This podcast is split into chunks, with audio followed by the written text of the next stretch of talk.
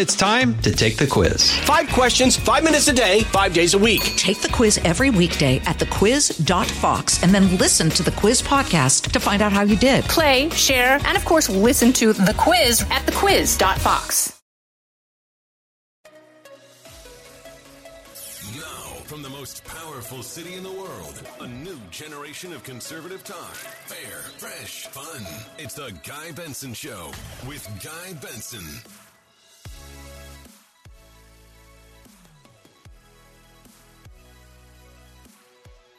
It is Tuesday, January 17th, 2023. I'm Guy Benson. This is the Guy Benson Show from Washington, D.C. Thank you for tuning in. Every weekday, 3 to 6 Eastern Time. And then around the clock, on demand for free on our podcast, GuyBensonShow.com, FoxNewsPodcast.com, or wherever you get your podcasts. I'm the political editor at Townhall.com, a Fox News contributor. Catch me tonight on Special Report. I'll be on the panel, on set here at the Bureau in D.C. Mike Emanuel sitting in for Brett Baier tonight, right around 6:45 Eastern Time, Fox News Channel.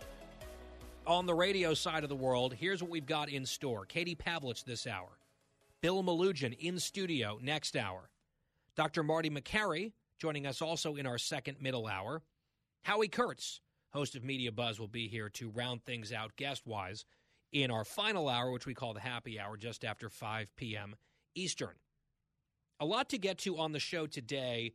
I want to actually start slightly off the beaten path with a long story. It prints out to like 15 pages from Politico.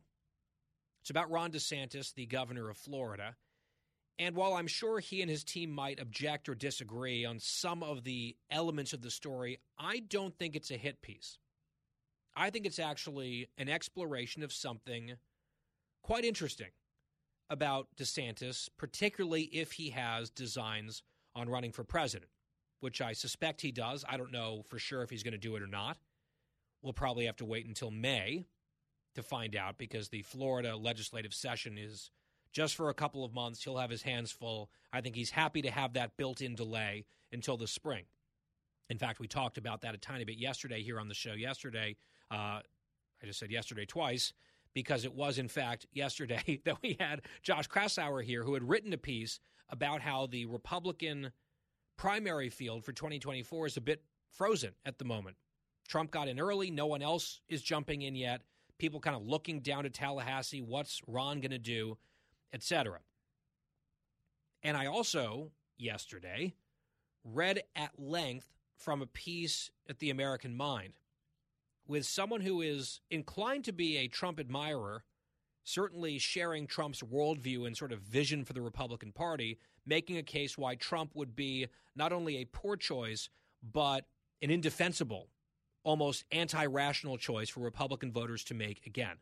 That wasn't the case in 2016, is the implication, or 2020, he's running for re-election. But to try a third time, he argued, William Vogely, would be a big mistake. And I read fairly extensively from his piece.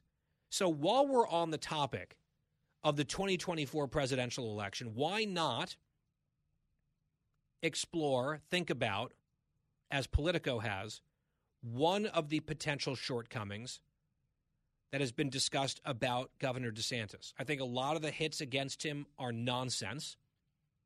I think some of the media attacks on him as proxies, sort of auxiliaries for the Democratic Party, have fallen flat on their face because they are factually challenged, and he's very, very good at defending himself, specifically on substance. So when he's being maligned or it's unfair, we have come to his defense many times on this show. I'm sure that will happen again and again, if I had to guess. But, I will say this. Having met him a couple times, including, you might remember last year, we had him here for the better part of an hour. More than half an hour of uninterrupted sit-down time with him on the air. We broke it up into 3 long segments here on this show at the governor's mansion down there. That was in the course of a visit when I also ended up having an off-the-record dinner with him. And then drinks and cigars out at the governor's mansion afterwards. That whole day spanned a number of hours, and it was not a big group of us. So I've not gotten to know him very well. but I've gotten to know him a little bit and experience him not in his, like, very official on-camera capacity with that sort of presence. This was an off-the-record event. And I will abide by the off-the-record strictures, but one of the things that has come up about DeSantis is that he's not really very personally warm and likable. He's not that personable. He can be a little bit aloof. And I would say that based on having met him a couple different times, including that more extended visit, some of those criticisms, I think, are grounded in reality. And it's something, if someone has national ambitions, that they should be at least thinking about. And DeSantis seems to me like a very, very smart guy who can hear criticism and then can respond to it, either react and push back or internalize certain things and then adjust. And I think having an instinct for doing both of those things when called for is a great strength. Because some people, I think, the inclination, the instinct, is to immediately bristle at anything negative that you hear about yourself or your style and then just fight back and double down. And sometimes that's the right thing. Sometimes it might behoove you to listen and maybe try to change a little bit if the critique, if, in this case, the detractor might have a point or might be onto something, right? Adjustment is part of being, I think, successful in life, certainly successful in politics. Now, there are some people who just, won't do that. They are who they are. And frankly, DeSantis could be forgiven for saying to hell with any of that, right? The guy just won a re-election in Florida, the likes of which we've never seen. I mean, that's a state Barack Obama won twice. In 2018, he won by 0.4%, DeSantis did, in his first election. Very, very closely divided state for a very, very long time. He has turned it redder than ever. Not just in terms of Republicans moving there, Republicans turning out, the state getting redder. You don't win by 20 points by only turning out your base. You do it by winning groups that Republicans don't always do well with, like independents and Hispanics, which is exactly what DeSantis did. So you can say he's obviously got a formula that's working. Why would he need to change? And I think that would be a reasonable point to make. But if there's something looking forward, if there is a national ambition on the horizon, and there's something of a reputation that might not be helpful toward achieving the goal, DeSantis strikes me as the type of guy who might be willing to take that on in a serious way.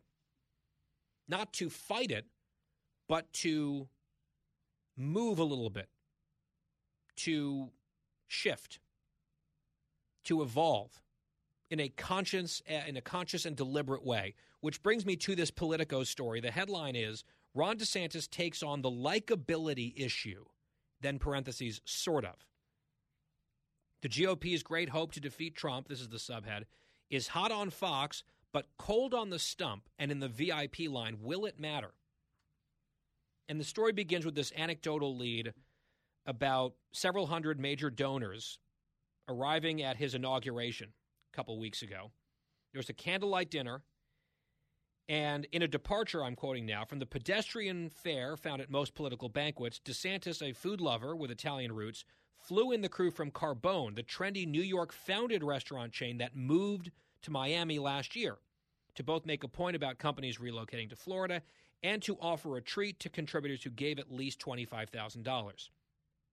Yet, what was even more of a thrill to the donors than Carbone's signature spicy rigatoni was what happened during the dinner. DeSantis and his wife, Casey, went table to table greeting and thanking the attendees.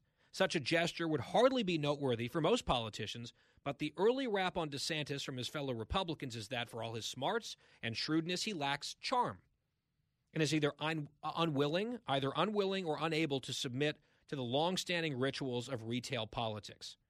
So the mere fact that he table hopped at a dinner in his honor and that more than a few of his contributors were thrilled enough about the personal touch to recount it to me after the closed press event is revealing.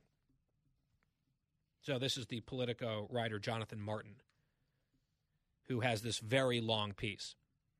The governor's glad-handing illustrates that he's absorbed the critique about his aloofness and is making an effort to rebut it. He could use more such moments, Jonathan Martin writes. And he quotes Francis Rooney, who's a big Republican donor down in Florida. He says he thinks the party's financiers are ready to move on from Trump, but Rooney was candid about DeSantis' persona. Quote, Ron is a little reserved and dry compared to George W. Bush or Bill Clinton. He is what he is. So what he needs to do is organize his campaign to minimize that characteristic.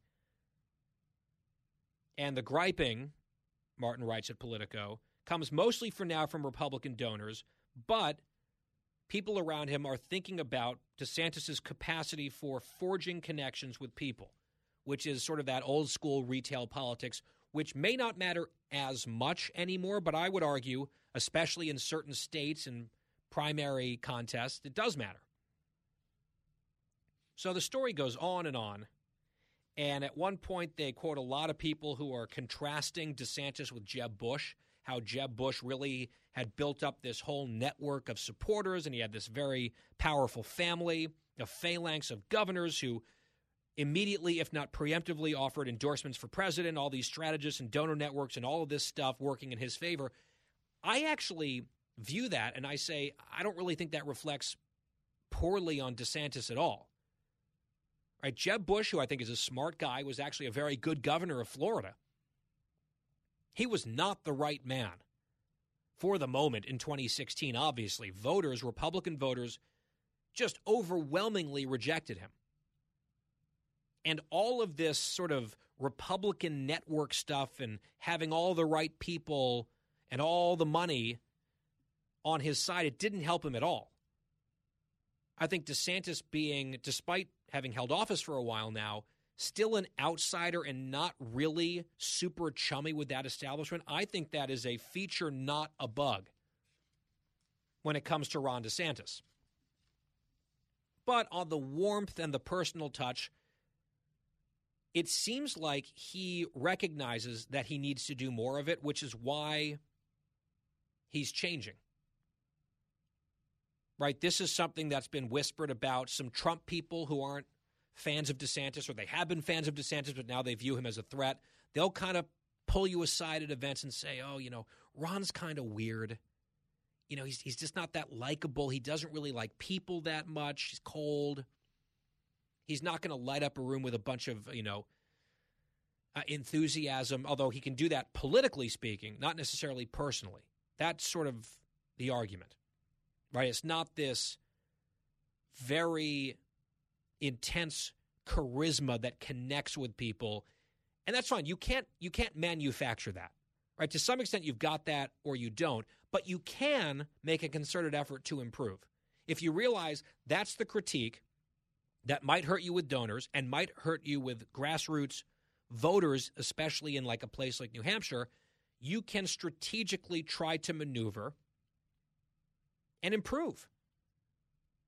I think, and they didn't ask me for this advice at all, just from an unsolicited vantage point, having watched mostly from the outside, occasionally a little bit on the inside, what I saw from DeSantis when he was most engaged, not about politics, because he really engages intellectually on policy, on politics. He's very smart. He thinks about things extremely carefully. He knows his stuff. To me, that is one of the most attractive qualities of Ron DeSantis. He will fight. He will fight hard and win. He will do so anticipating his opponent's arguments and having much more knowledge of the issue than they do and just systematically dismantling it. I love that about him. But in terms of him coming to life on something other than that, right? If you just want to say he's this really brilliant, shrewd, successful, competent political robot, what else is there to him? I saw him come to life with more sparkle in his eyes talking about his family. His wife, who is very charming, and his little kids, playing baseball, for example, with his son. That was a side of him that I hadn't seen very much. And we got into just a little bit of it at the end of my interview with him on this program last year, which you can Google. You can find it easily if you want to go back and hear it. I think it would benefit him to lean a little bit more into that side. And he might not love the glad-handing or the glad-handing and the, you know, table-to-table backslapping and listening to people and asking them about their lives and laughing at their jokes, even if they're lame, from people like me.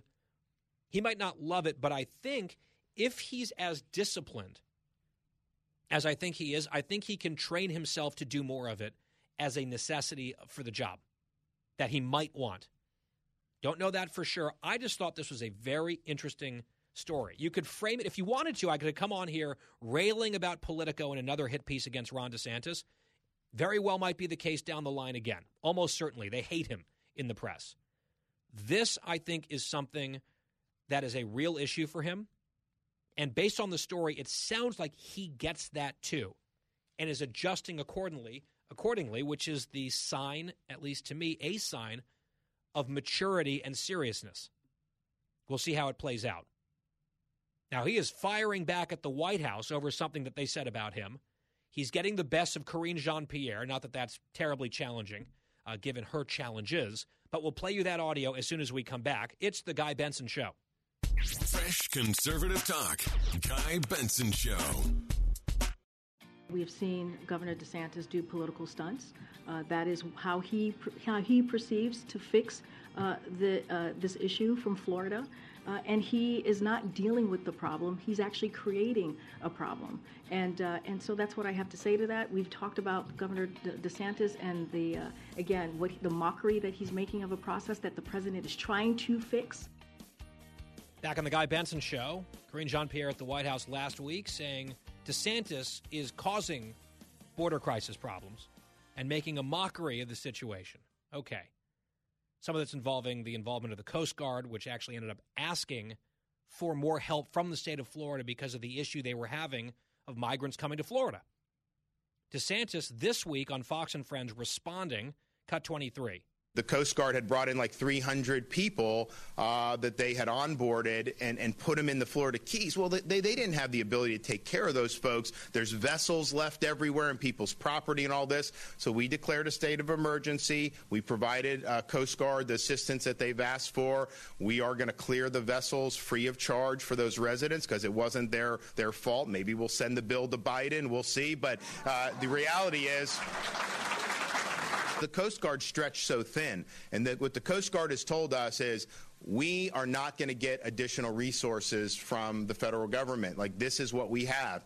So we're basically filling gaps that the federal government should be filling and would be filling if they wanted to do it. I would just tell the White House, not only has the Coast Guard asked us to help, but we have no choice but to help because of your neglect and incompetence. That was a clip played on Fox and Friends. The response, the reply from Governor DeSantis to the White House, neglect and incompetence sounds about right to me. Katie Pavlich up next on The Guy Benson Show. Stay tuned. Pull up a chair and join me, Rachel Campos Duffy. And me, former U.S. Congressman Sean Duffy, as we share our perspective on the discussions happening at kitchen tables across America. Download From the Kitchen Table, The Duffys, at foxnewspodcasts.com or wherever you download podcasts. You're listening to a new generation of talk, Guy Benson. Chugging ahead, it's The Guy Benson Show on this Tuesday. Thanks for tuning in. With us now, Katie Pavlich, editor at Townhall.com, my colleague there. Fox News contributor, my colleague here. Also my friend. Katie, it's good to have you back, as always. Great to be on the show, Guy. Thank you. So I wanted to start with some comments that President Biden made yesterday in Washington, D.C. He was speaking to the National Action Network, which is Al Sharpton's group. And just as a quick aside for me, Al Sharpton rose to prominence as a race liar, a proven smearer of police, and a fomenter of race riots. And just the way his image has been rehabilitated is extraordinary to me, given the things that he has done in the past. Be that as it may, Biden was at National Action Network on MLK Day, and he had many interesting thoughts on many different topics, including how law enforcement officers should do their job differently than they do. In Cut 20, here's part of what he said. To emphasize de-escalation. We have to retrain cops as to why should you always shoot for with deadly force. The fact is, if you need to use your weapon, you don't have to do that. And look, to call a fresh approach to recruit and how we recruit, how we hire, how we train, how we promote, and how we retain law enforcement. So, I mean, some of that stuff sounds fine, at least in theory. The new approach, I think, would depend on the details, and maybe what he has in mind is not what would be a great approach. But he was saying if they need to use their weapons, they don't have to do that. I think he means shooting with deadly force. This seems to be kind of a version of the why don't cops just shoot criminals in the knee type argument that we hear sometimes that I think betrays, Katie, total ignorance of how law enforcement is trained for good reason. Well, they're completely counterproductive arguments. You can't on one hand say you need to find ways to retain police to address this issue of morale and recruitment, which has been fomented by the defund the police movement for exactly the reason Joe Biden just said, because of all the second guessing of every single move that police make. 99% of the shootings that go on in this country from police using deadly force are justified. And yet the president wants to put police in a position that are not only dangerous for them, but dangerous for their communities, because then the police don't actually engage in active policing to make sure that criminals aren't running the streets. Now, there was a story 2 years ago of a Chicago police officer who hesitated to use fatal force against a criminal, and he beat her within an inch of her life and almost killed her. And it was a result of this idea that police have to think twice in a situation where you have, a split second to make a life or death decision. And when it comes from the president of the United States, on Martin Luther King Jr. Day, from an ignorant position, while he's also trying to somehow argue we need to keep police recruiting high, they're completely counterproductive measures, and it's contrary to the way that the president has really handled this topic in the past on a policy level. Then on the issue of guns and gun control, he sort of brought back and revived an argument that he has made several times before, which I think is really not nearly as clever as he apparently thinks it is, kind of saying, well, if the armed citizenry really wants to guard itself against a tyrannical government, well, good luck, because we've got, he said in the past, nuclear weapons. In this case, he was talking about fighter jets. Here's Cut 21. I love my right-wing friends who talk about the tree of liberty is water with the blood of patriots. If you need to work about taking on the federal government, you need some F-15s. You don't need an AR-15. I'm serious. Think about it. Well, Katie, out of the gates and ready to go. Hey, it's Hutton with Rowe. Hot Mike is here on the Outkick Network. We've got your afternoon covered with the latest sports discussion, and it's available wherever you find your audio. Daily analysis and news. He is hot. I am Mike. Actually, my name is Chad. His name is Jonathan, but you get the picture. We're going to bring it every single day. Whatever you want to call us, we'll respond to. We just want you to respond to what we're dishing out every day. And while you're here, we hope you subscribe to the podcast, like, subscribe, and share. Our mutual friend Mary Catherine Ham said it's not really maybe making the point that he wants to make about the need for citizens to arm themselves and defend themselves by saying, well, you stupid, dumb citizens, we have fighter bombers that can, kill you, basically. I feel like I get maybe the point he's trying to make. It just doesn't seem like it's a wise one that actually reinforces the lesson that he, at least in my mind, is trying to. Well, I think it's actually extremely revolting that he continues to use this statement by implying that citizens who dare to exercise their constitutional Second Amendment rights, which are written in the Bill of Rights and have been backed up by a number of Supreme Court cases over the years, that somehow they should just lay down their sacred rights for the sake of the government maybe murdering them all with a nuclear weapon or F-15s. It's absolutely disgusting. It is threatening, and it only sows more distrust in people like Joe Biden and Democrats who do want to disarm people so that they are completely helpless against the federal government. And it's also quite rich coming from a president who just handed over Afghanistan to a country full of people with AK-47s. It's not a total apples-to-apples comparison, but this idea that he's saying that an armed citizenry cannot take on a government when he handed over an entire country to the Taliban is quite interesting, that he would say that while also implying that the federal government would take orders and murder fellow citizens with the U.S. military on American soil. Yeah, also just kind of a weird choice to talk about just kind of the implication of bombing with sophisticated fighter jets American citizens on Martin Luther King Day in front of that audience. Just like, I understand he was trying to ingratiate himself and get applause from a very lefty crowd, but I don't know. It just felt hyper-political, very strange. You call it revolting, and I think a lot of Americans would feel exactly that same way, and also not really understand the dynamics of what the Second Amendment's about. But he likes this line. He uses it somewhat frequently. He thinks it's a good one. And I think, if anything, it causes people on the other side of the issue to get angry and dig their heels in and double down every time he says something like that. Like, this is like, LOL, you could never beat us anyway. We've got nukes and F-15s. Resistance is futile. Give us your guns. That's what people hear. And when they hear that, they want to resist, to use a word that was popular in a different context just a few years ago.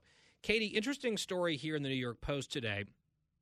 Headline, ex-top Intel official, new Hunter Biden laptop, quote, had to be real, but signed, quote, disinfo letter anyway. I'll read from the start of this piece. A former top intelligence official who signed onto a letter attacking the Post bombshell 2020, their report on Hunter Biden's laptop, as Russian disinformation, that's what the letter said, has now admitted he knew that, quote, a significant portion of the recovered files had to be real, but doesn't regret dismissing the expose anyway.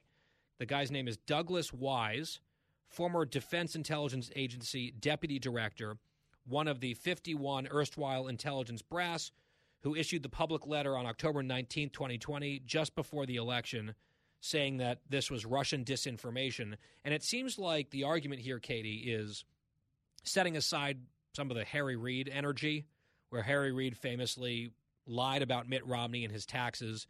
Then it was revealed that he had lied after the election. And Harry Reid just basically said, well, you know, whatever, it worked, right? Romney lost. So that was the ends justify the means mentality. What this man is saying, Douglas Wise, is, well, you know, we figured that probably a lot of the content on the laptop was real because the Russians, that's how they would operate. They would want a lot of it to be real and then sneak in some fake stuff to cause a bunch of disinformation and to confuse people. That's not really the way that letter presented the issue, first of all. And secondly, they didn't have evidence that it was Russian disinformation whatsoever, which, of course, as we know now, it wasn't.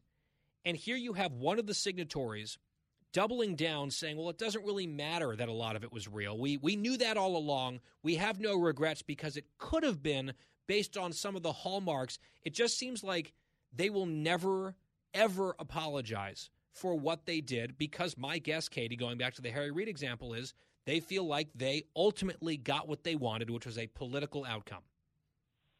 Yeah, no, they don't care. They cared about getting Joe Biden elected. They were willing to lie and to abuse the intelligence community and their former positions to lie about the laptop.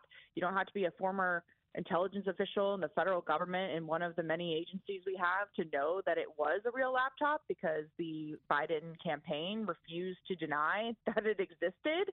Hunter Biden's team refused to deny that it existed. They didn't say it was a fake laptop. They didn't even deny that it was real. It was obvious from the day it came out that it was real. And if you're really someone who believes in protecting the United States from real Russian disinformation, you have completely blown it because now nobody believes a single thing the intelligence community says about anything that may be coming out of Russia and the disinformation that they continue to sow inside the country to get us at each other's throats, especially during election season.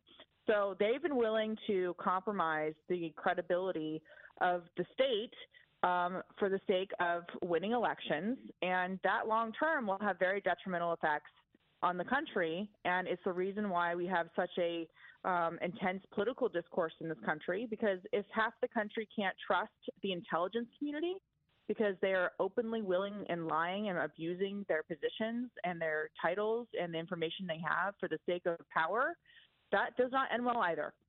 Yeah, it actually kind of reminds me of a certain word, collusion. It sounds a lot like collusion, actually, a word that was thrown around a lot, as it turns out, with no basis that we know from Mueller about Donald Trump. In this case, it was actual collusion among social media, big media, intel community veterans, and the Biden campaign and the Democratic Party to suppress that story through any means necessary.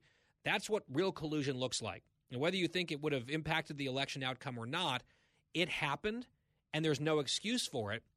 And yet there is no apology for it from almost anyone who was involved in the collusion, which just drives people up the wall. Katie, a topic that we've been covering a ton at Townhall.com and here at Fox News as well, and actually, of course, getting covered quite a bit in the mainstream press as well. We'll talk to Howie Kurtz about that later, is this scandal, really, with President Biden and these classified documents, multiple troves found in multiple places, unsecured where they shouldn't have been. Just a couple questions for you here. I saw some headlines and some chyrons today at CNN about how frustrated Biden is. He's personally frustrated, they're telling CNN, by the way this is playing out, as if he's just sort of like some passive victim bystander watching this all happen to him. No indication of any taking responsibility there whatsoever. And then I saw today during her press briefing, which got a little spicy at times, Karine Jean-Pierre, who was characteristically inept, she said that the American people don't care about this at all. They care about the economy and other issues. And sure, the American people care about a lot of things, but seems rather rich for Democrats to be saying Americans don't care about this sort of thing, given the like 18-alarm fire we got at Mar-a-Lago. Yeah, exactly. You know, they think it should be a top issue when a former actual president has classified information that he said he declassified at a location that is secured by the Secret Service. But when there is classified information that was kept as vice president, who doesn't have the same declassification authority, in a garage where his, unsavory son, Hunter Biden, had regular access to, it is a big problem. And of course they don't want to talk about it. Joe Biden is not a victim in this. And I think there are more serious questions to be asked, like, was Joe Biden, who was a business partner to Hunter Biden, using classified information to make deals with foreign adversaries? That's a question the special counsel should be looking into. The fact is that this information was just laying around, and they continue to say that the search is over, but then they say the search is not over, and they continue to find this stuff, and it's the White House counsel dealing with it, even though it happened when he was vice president, and not during this White House counsel. And so clearly it was being used for some purpose. Was it for the president to write a book? Was it for other reasons? We don't know, but those are questions that Americans deserve answers to. Yeah, and why are we relying on Biden's lawyers for all of this stuff? Like, we just keep getting updates from them. Like, they're doing all the searching, all the revealing. They are paid to represent his interests. I made this point yesterday. His interests, his presidency, they're protecting him, not necessarily protecting the truth or the national interest, which is why I just feel like it's a dynamic that no longer makes any sense if it ever did. And it appears that the classified material was obviously mishandled. It might have been criminally mishandled. Seems fairly clear that it was, at least in some circumstances.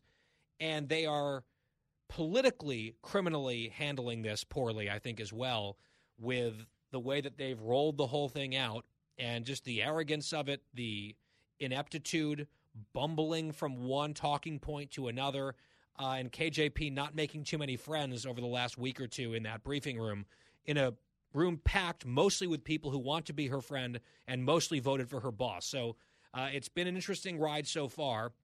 I don't think we've heard the end of it, and we might have more documents still lurking out there. Who knows? We're covering it closely here at Fox, also at Townhall.com, where I am colleagues in both places with our guest, Katie Pavlich, Fox News contributor. Katie, always enjoy it. We'll talk again soon, I hope. Thanks, Guy. Talk to you soon. Bye. Katie Pavlich on The Guy Benson Show. Let's take a quick break and come right back. Fresh conservative talk. Guy Benson Show.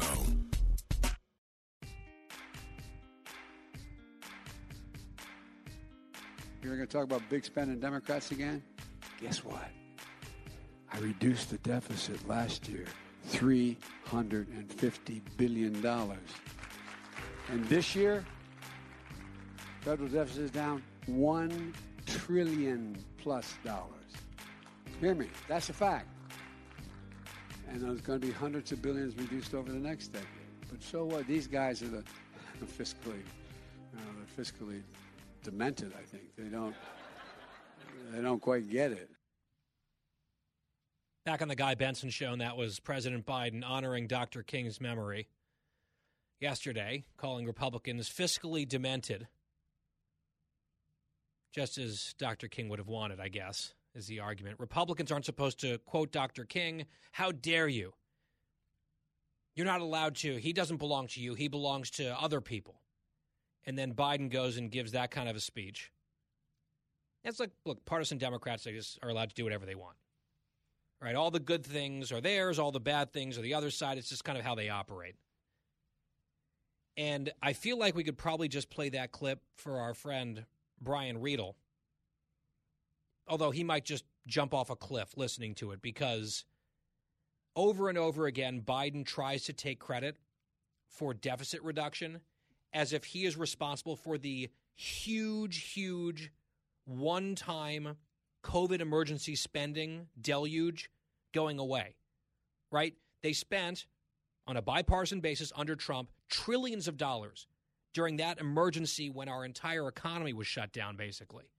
And because that was not kept out forever and made permanent because it was temporary, the reduction, with the trajectory still going completely the wrong way, the reduction of the emergency spending, he's trying to claim credit for it like he's reducing the deficit.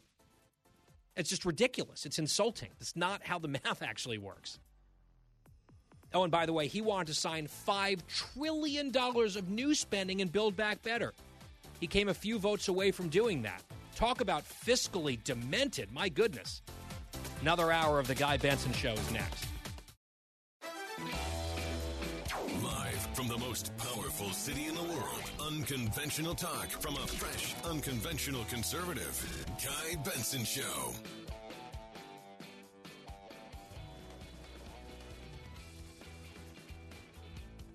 A new hour on The Guy Benson Show underway. Thank you very much for tuning in. GuyBensonShow.com.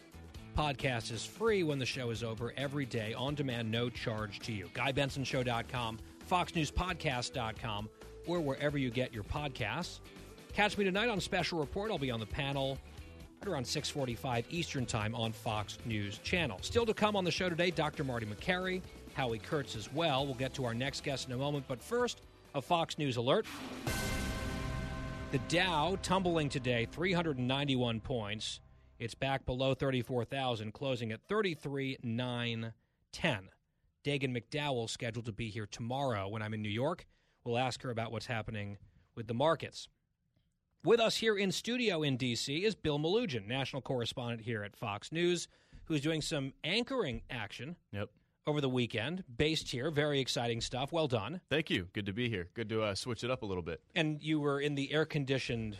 With the suit. Yeah, that's sort of a much calmer... Yeah. environment than what you're used to down at the border. A little easier to talk when you don't have bugs flying in your face, right? Exactly. And I do recall, I think it was last year, even the year before, Jesse Waters was here on the show, and he had voted that you had the best hair male category at Fox News because your hair was performing under duress in the border. Yeah, but here in the studio, it's a dime a dozen there, Bill. Yeah. I mean, you got Doocy, here, right? You got Finn. I mean, you got some stiff competition. So let's talk about something we went through a little bit yesterday with our colleague Griff Jenkins, who's currently down in Eagle Pass. He got an advanced peek, as did you, at the December numbers down at the border, record-breaking on encounters, huge number on gotaways. Let's just start there in the scheme of things, the context of the numbers that still haven't dropped officially, but should be, I guess, any day. Yeah, I mean, we're 17 days into January, and they still haven't put out the December numbers. Remember, last time they put the numbers out for November, they did it on Christmas Eve weekend. They've been doing a lot of Friday news dumps. So what Griff and I are hearing from CBP contacts is December is going to end with, for the first time in history, over 250,000 migrant encounters at the southern border. The previous record was May of last year, which was about 239,000. So this will be the first time ever we've cracked above 250,000, and it's the first time ever that, you know, I believe we're now going to be 10 months in a row of months over 200,000 migrant encounters. Just absolutely stunning numbers. It'll be the highest number in U.S. history. What the Biden team will say is, yes, December was bad, but that's a backward-looking number. Let's talk about the present. January is getting a lot better. The president has boldly led, this is how they would frame it, with this new policy, with the mass parole for 30,000 a month from certain nationalities. And look, it's working because the numbers are down.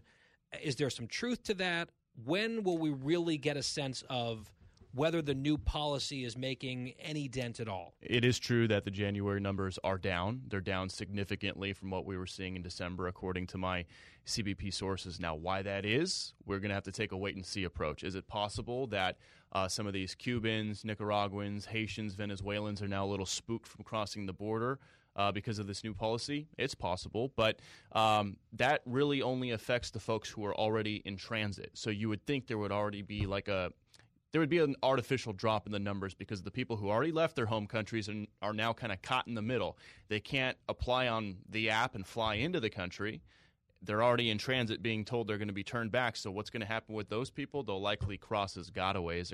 They're going to evade, and those numbers likely won't be reported. Now, the other thing is January is typically always an extremely slow month at the border. I'd take you back to January 2022. The numbers were very low, and people started saying, oh, well, maybe the border crisis is finally over. We finally got this under control. We all know what happened in 2022. We went on to have the highest year on record. So, yes, the numbers are lower after that announcement, but we're going to have to wait and see once we get – the springtime is really the gauge of what we're going to find out is going to happen for the rest of the year. What are you hearing from your contacts about the president's visit to El Paso? Because, I mean, he really – hadn't ever been down there in his entire career. The 2008 in an SUV driving near it, to me, doesn't count. This was his first border visit.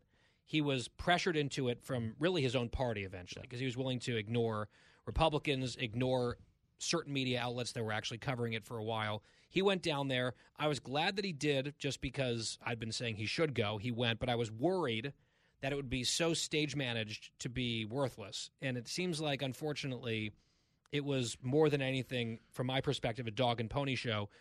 He did meet with some CBP folks down there. Who were they? Did he actually get a little dose of truth from anyone, based on what you know? So if we're calling a spade, it was a sanitized photo op. He met with CBP officers at the port of entry to start. The chaos isn't happening at the port of entry. The chaos is happening in between the ports of entry where all the illegal crossings are. The videos we're showing every day of hundreds, thousands of people crossing in the river. So he didn't go see that. He then goes to a migrant assistance shelter / center run by El Paso County where he asks them, he goes, how many migrants do you guys get a day? About 300 or 400, sometimes 1,000 on a heavy day. There wasn't a single migrant there that day.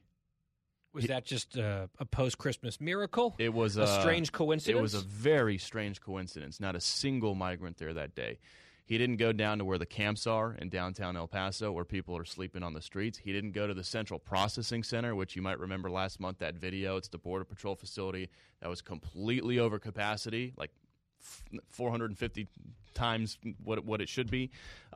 He didn't go down to the part of the border wall where people are crossing. He didn't go down to the river. He didn't go where the National Guard for Texas has had to set up concertina wire and Humvees. He essentially just got a sanitized, bubble-wrapped look at a bridge, the port of entry there, and then an El Paso County migrant center where there were no migrants. Now, to Mayor Adams' credit from New York City, He went down there. Yeah, that's my next question. Yeah, go for it.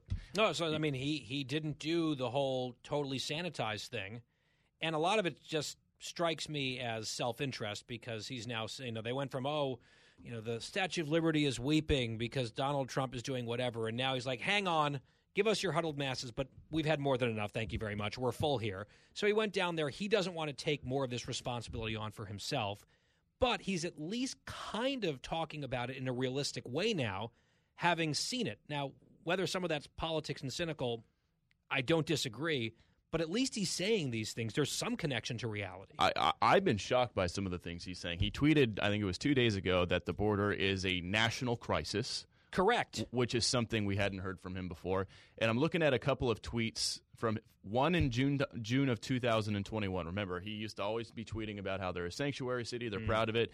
He posted in June of 2021, New York City is and always has been a city of immigrants. We are a destination for diversity, yada, yada, yada. Then it's like sort of like how it started, how it's going. Here's how it's going. A headline from Reuters. New York mayor says no room in his city for migrants. So welcome, everybody. We're a sanctuary city. Now he's saying we got no room. It's not fair. It's a national crisis, and we need help. And busloads of migrants over and over and over from Texas, maybe a little bit of a wake-up call. The proposition that I put forward yesterday with Griff, and I think he generally agreed. This is just me, my editorial opinion.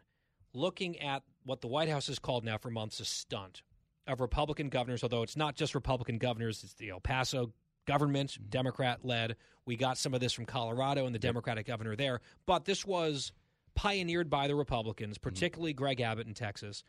And Democrats in the media went nuts. When Ron DeSantis flew the plane up to Martha's Vineyard, it was like next-level meltdown in the media.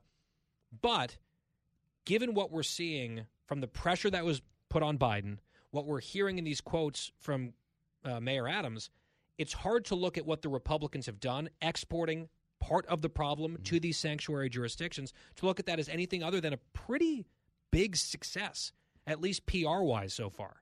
Look, they were political stunts. But they were highly effective political stunts. That's because they specifically said the whole reason they were doing this is to draw attention to it. They said the media is going to have to cover it if we start dropping busloads off to New York City, these urban cities that are far away from the border and don't understand what happens down there. Well, if you're not going to come to the border, we're going to bring the border to you. Yep. And that's exactly what they did. And just look at how public perception of it has changed since that started. You got Eric Adams down at the border calling it a national crisis, saying we need federal help. You've got the media, the national media, who's now covering the border within the last month or so when it used to essentially just be Fox News for a year and a half straight. I don't know if you'd agree, but it feels like the tone on the border has changed in terms of how it's being covered across the country now. Yeah, it's not just a Fox story or a Republican obsession. It was neither of those things, in my opinion, on the merits. That's the way it was treated by the White House. And even over Christmas, I was off the air, taking some time off, but I might have sneaked onto Twitter from time to time. And people were very angry because they were dropping a busload or two of migrants at the vice president's mansion in D.C. and it was cold. Everyone said, oh, this is so evil. This is so rotten. These fake Christians in Texas are doing this. How could they? None of these people cared at all that there were people freezing in the streets of El Paso. It was bringing them to the little bubble and forcing them to look at the problem that caused them to, on some level, grapple with it. Otherwise, out of sight, out of mind. Quickly, Bill, last word to you. As long as it stays in Texas, they didn't say anything about it. They didn't care about it. It's only when it's dropped right on their doorstep and they got to look it in the eye personally, that they started having a problem with it. Bill Melugin is here in D.C. for a while, anchoring again this coming weekend on Fox News Channel. Then back to the border on that beat that he's covered so faithfully for well over a year. Bill Melugin, national correspondent at Fox News. It's good to see you, sir. Good to see you. Thanks for having me. All right, let's step aside and come back. Still to come this hour, Dr. Marty Makary on some COVID lies and distortions. They're still happening. Coming up shortly on The Guy Benson Show.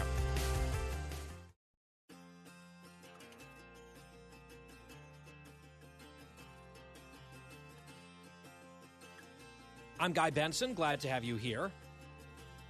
Thank you for listening.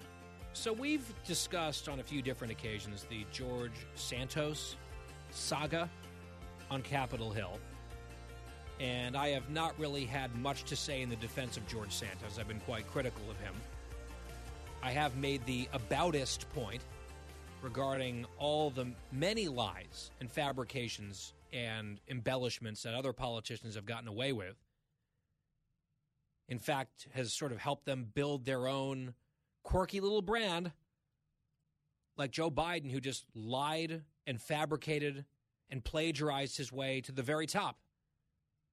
So in essence, almost like an inspirational story for someone like George Santos. Shows that you too can reach the pinnacle of your career if you just lie hard enough. And, frankly, if you have the right political friends in the media, that's a big difference, perhaps, between Biden and Santos, or Elizabeth Warren and Richard Blumenthal and Santos. That also doesn't mean that I'm like a fan of Santos or excusing what he did, which I think is inexcusable. I've made that point repeatedly.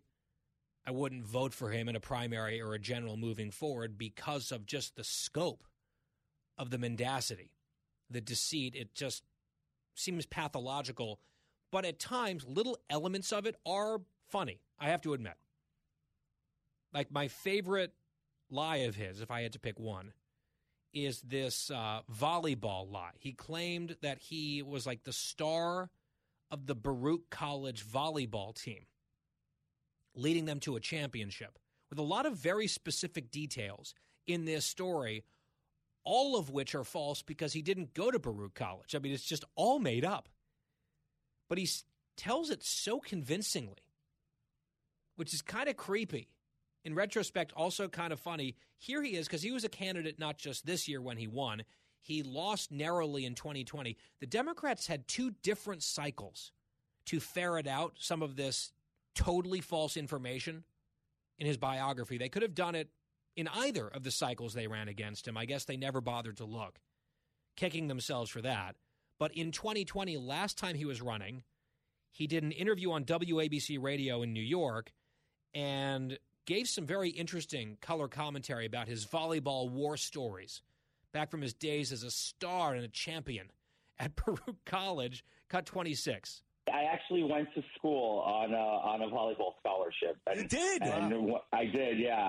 When I was in Baruch, we were the #1 volleyball team. Did you graduate from Baruch? Did you graduate from there? Yeah. So did I. I did. So did I. Oh, very cool. So, great school, great institution, very liberal, but very good professors who don't show their bias, which is very interesting. But that's a whole nother conversation. But it's funny that we went to play against Harvard, Yale, and we slay them. We were champions across the entire Northeast corridor. Every school that came up against us, they were shaking at the time. And it's funny, I was the smallest guy, and I'm 6'2". I sacrificed both my knees and got very nice knee replacements from HSS playing volleyball. That's how serious I took the game. Really, George? Took it so seriously, he had to get both knees replaced from his exploits at Baruch College on their volleyball team as the star of the championship squad. He also says the professors at Baruch didn't show their bias politically, which is interesting. And in a sense, that's true. They probably didn't show their bias to him because they didn't show anything to him because he didn't go there. Anyway, it's just like the detail of the untruths is really something to behold. Joe Biden's got to be looking down on that, being like, man, he's good. He got caught, but he's good. Of course, Biden got caught over and over and over again, and it didn't matter. He just kept getting elected over and over again to the Senate, and then he got a promotion to vice president, and the people were like, yeah, let's make him president. Meanwhile, I bring this up because of a juxtaposition story that was brought to my attention by our friend Jason Rance at KTTH in Seattle, our affiliate out there. Jason published this at mynorthwest.com. Listen to this. Clyde Shavers, if I'm saying his name right, Clyde Shavers lied about his military service. Washington Democrats rewarded him with a seat on a veterans committee in the House. Shavers, a Democrat representing the 10th Legislative District, narrowly defeated the Republican incumbent state senator after news broke that he fabricated his military history. On his campaign website, Shavers had claimed to have served, quote, for more than 8 years as a nuclear submarine officer and public affairs officer with tours in the Middle East and Southeast Asia. but he hadn't served even 8 minutes on a nuclear submarine. The Democrat's father, who outed the deceit in a public letter, said his son only passed one of the 3 courses required to qualify as a nuclear submarine officer. After completing the first course, he transitioned to a public affairs role. But the lie was outed too late in the campaign, allowing the first-time candidate to eke out a victory. Through the controversy, Craven Washington state Democrats backed Shavers. They wanted the seat. And now they're trolling voters by seating him on a House committee involving veterans. Rance says he should have turned this down, but when you lie about your service, you have no shame. And you get elected and reelected as a U.S. Senator in Connecticut if you're Richard Blumenthal. So this guy is off to a very promising career, lying about his military service, less egregious than Blumenthal. It's still a lie. It's very bad. But as a Democrat in a blue state, I would say that Clyde Shavers probably has a pretty bright future ahead of him in that party, in that place. Perhaps unlike George Santos in D.C., where there are cameras and microphones chasing him everywhere he goes. The treatment is just a little bit disparate, if you hadn't noticed. The Guy Benson Show is back right after this. Please stay tuned.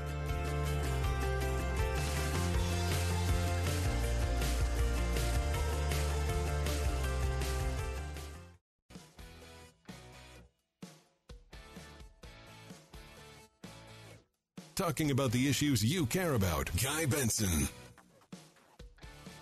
Glad to have you here on The Guy Benson Show. GuyBensonShow.com is our website. The podcast is on demand, totally free each and every day. Joining me now is Dr. Marty Makary, Fox News contributor, surgeon, and professor of health policy at Johns Hopkins, author of the book The Price We Pay, What Broke American Healthcare. And doctor, welcome back. Good to be with you, Guy.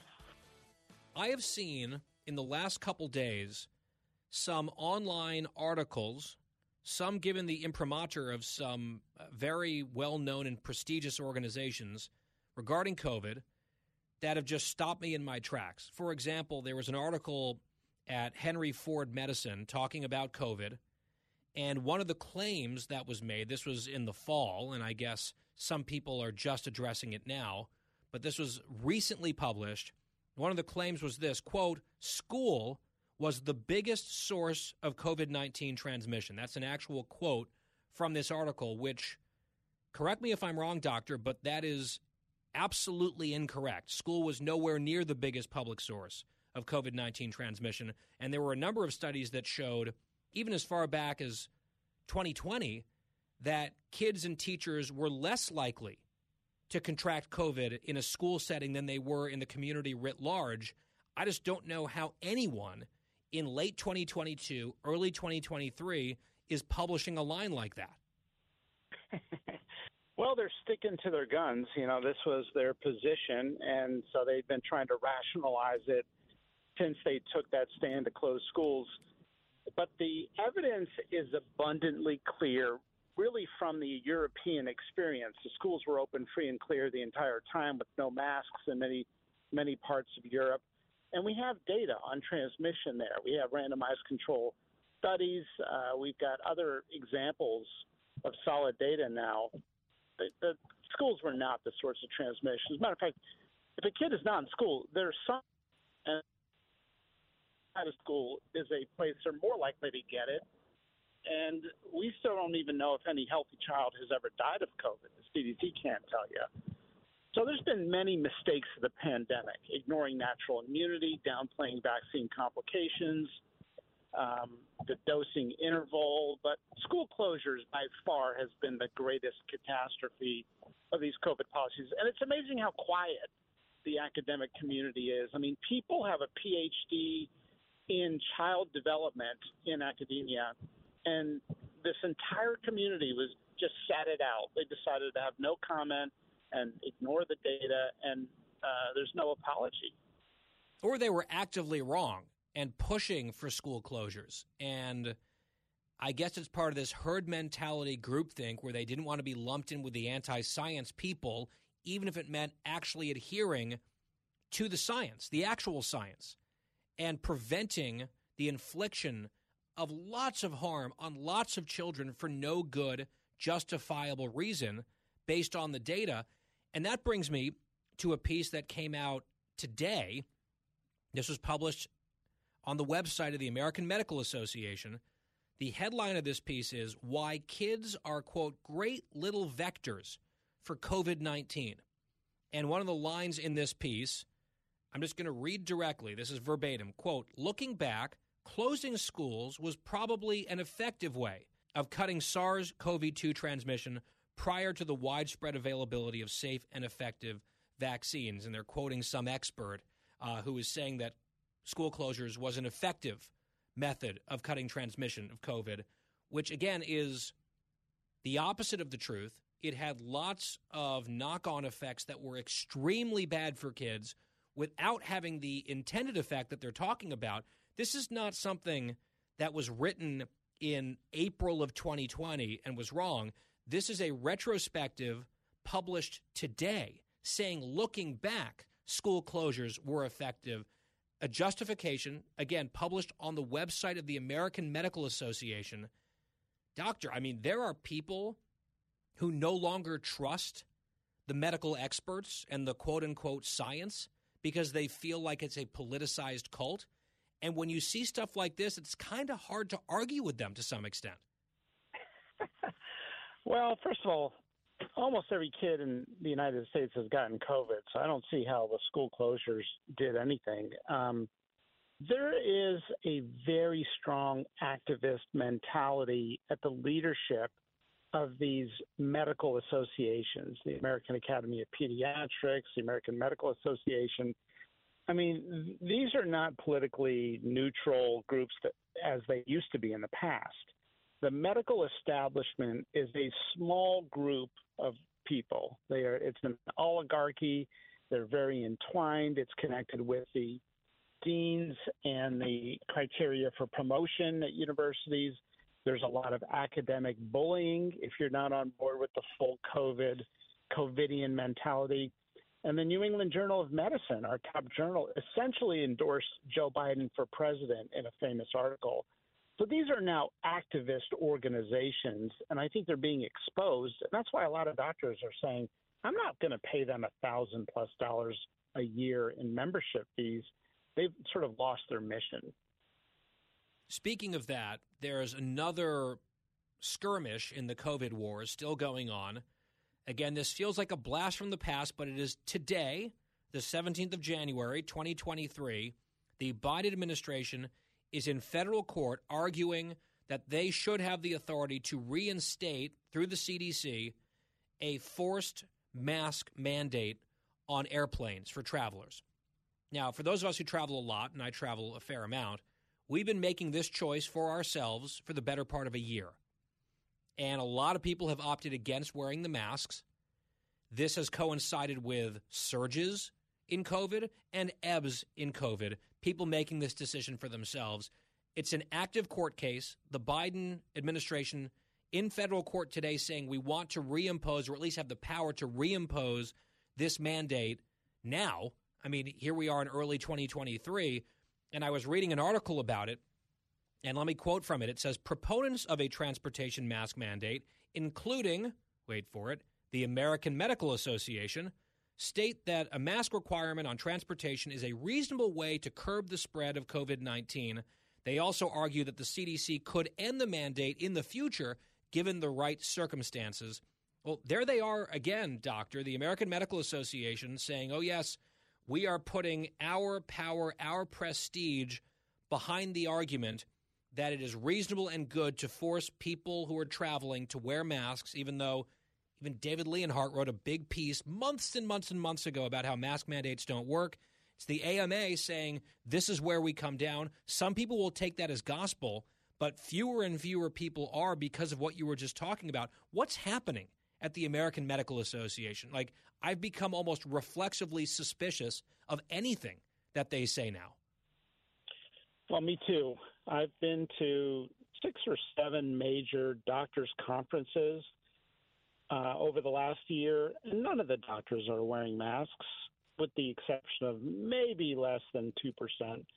And, you know, maybe they have a good reason to be wearing it. But if the doctors are not wearing masks at their social gatherings and medical conferences, what do they know that the public doesn't know? Because we have a public policy that is driven by grandstanding and the political back and forth and sort of retaliation points of view. If the CDC, instead of spending all their time and energy fighting in court the ability to mandate masks, were to instead take 1% of that energy and fund a randomized controlled trial, the gold standard in science for evidence, on masks, we would end this debate overnight. We don't have that. We have studies very close to that gold standard that show no benefit to the mask. We know that a high-quality mask can reduce transmission, but it also has downsides. You can't just cover a kid's face for 2 years and expect them to have no speech or learning loss. And depression. People are more sad when they don't see smiles and the visual cues of expressions on other faces. So my bigger issue, Guy, is with all of these COVID controversies, Dr. Fauci and the CDC could have ended them overnight by funding randomized control trials that give us the definitive answer. But rather than funding any studies on masks or vaccines in children or boosters in young people or Paxlovid in vaccinated Americans or anything like that, what they chose to do is to rule by dogma. And that's what we're living with, is this sort of rule by opinion from on high, and everybody needs to fall in place. Show us the data. I saw earlier today a clip circulating. This is from CNN, and it comes from Dr. Liana Wen. She was on their morning show, and she said something that caused a backlash. It's actually very interesting to see the backlash of who is angry over what. She said it this week, and the hardcore COVID restrictionists, and to some extent that is a cult, they were mad because she was, in their mind, downplaying the risks of COVID, which you should never, ever do under any circumstances, even if you're absolutely scientifically and medically justified in doing so and rooted completely in the facts. Then you have other people who have been skeptics of that mentality saying, okay, thanks, doctor. It took you long enough to get to this obviously correct point that some people have been making now for years. Here's what she said about the counting of COVID deaths, COVID hospitalizations as well. She wrote a piece about it a few days ago at the Washington Post. Cut 25. There is a way for us to look at death certificates and also to look at the medical records of individuals prior to their death. And I think this needs to be separated into three categories. One is the COVID as a direct contributor, the primary cause of death. The second is, could it be a secondary contributing cause? So, for example, somebody with kidney disease, COVID then pushes them over the edge to have kidney failure. That's COVID as a contributing cause. And then the third is COVID as an incidental finding. So somebody coming in with a gunshot wound or a heart attack and they happen to test positive. I think that we need to separate out and look at the percentages of each. That percentage would have shifted over time as well. In the beginning, probably a lot more people were dying with the primary cause of COVID. That probably has shifted. All right, so this is the with versus of debate that was verboten for a while. And you can say there's an important distinction between someone dying primarily of COVID versus someone dying or going to the hospital who happened to have COVID, but they were there for other reasons or they died for other reasons. You can do all that without downplaying the severity of COVID and saying we should be vigilant and making other sound recommendations. But it seems like that was all thrown out the window. You had to be as dire as possible all the time for a very long time. And again, I welcome this sort of nuance, but this sort of nuance was being advocated by people like you long ago, and a lot of people just didn't want to hear it. Well, that's exactly right. We have had a broken compass guiding our COVID policy. And as you know, myself and several others have been saying this until we're blue in the face now for 2 years. And as you've got to distinguish incidental COVID versus truly dying from COVID, especially in children. When you're talking about closing, the livelihoods of 50 million children, wouldn't you want to have good data? And so we've been saying this for a long time, but now that Lena Wen is saying it in the Washington Post, people are turning on her. because there's this mentality that we just have to keep the fear on and going as long and hard as possible. There's a moral good to doing that. It keeps people on their guard. That's the basis for Biden renewing the public health emergency last week. If there's a public health emergency in America today, Guy, they got the wrong virus. I mean, it would be maybe heart attacks and cancer that is a cause of a public health emergency, but not COVID. COVID is at a low baseline rate, but because of the overinflated numbers from overcounting all COVID deaths, whether it's a positive test as a COVID death, we have had a broken compass. And when we talk to people and say, look, at what point are we going to meet back in person? You know, we have a faculty meeting tomorrow night at Johns Hopkins, all by Zoom. We're not talking as doctors in the hospital. Why are we remote? Why is the FDA working remotely? They've got 18,000 employees at the FDA. They are still working remotely. Why? And they'll point to these numbers, and they're overcounting the COVID deaths because they're counting those that just happen to test positive. Yeah, and it also seems like the vast majority of Americans aren't living like that and haven't for quite some time. It's just a few enclaves, very elite enclaves, part of this medical bureaucracy and academia. They're like the last holdouts, it feels like. And yet they are some of the people still guiding the policy and making the decisions for other people, which I think is what is frightening and frustrating to so many others. Doctor, there's so much I want to get to on COVID vaccines and some of the theories out there about were they really worth it or too dangerous. We don't have time to get to that today. I hope you'll come back very soon on that topic and more. Dr. Marty Makary, our guest. He's a professor at Johns Hopkins. He's a surgeon, and he's a Fox News contributor. Doctor, always enjoy it. Thank you. Great to be with you, Guy. Thanks. Let's take a quick break. Let's come right back on The Guy Benson Show. The Guy Benson Show. More next.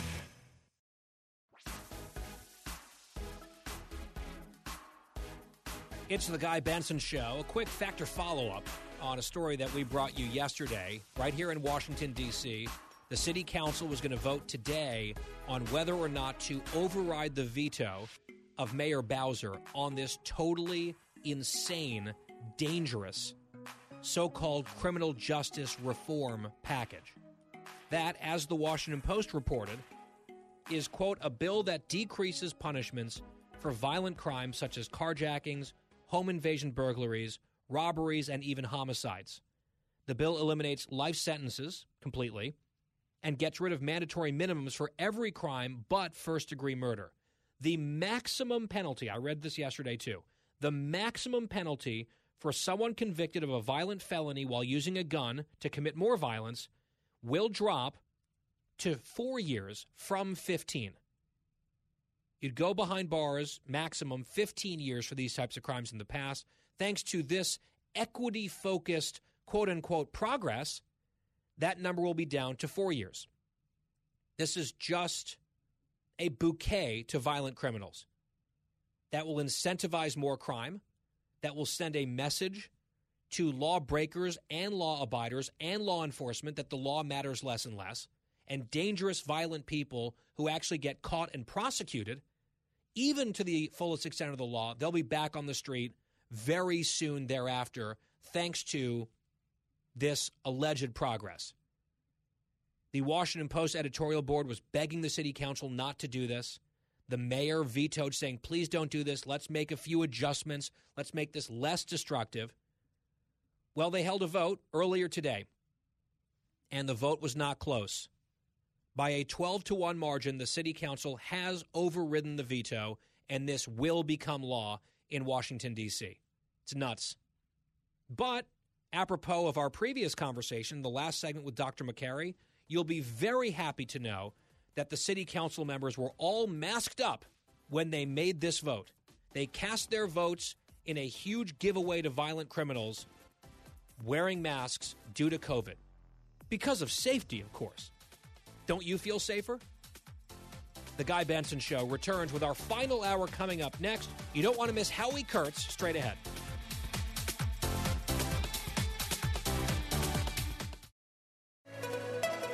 It's 5 o'clock in the most powerful city in the world, Washington, D.C. It's time for the Guy Benson Show Happy Hour, sponsored by the Finnish Long Drink. Finland's most popular alcoholic beverage has come to America. Visit thelongdrink.com. And now, here's your host, Guy Benson.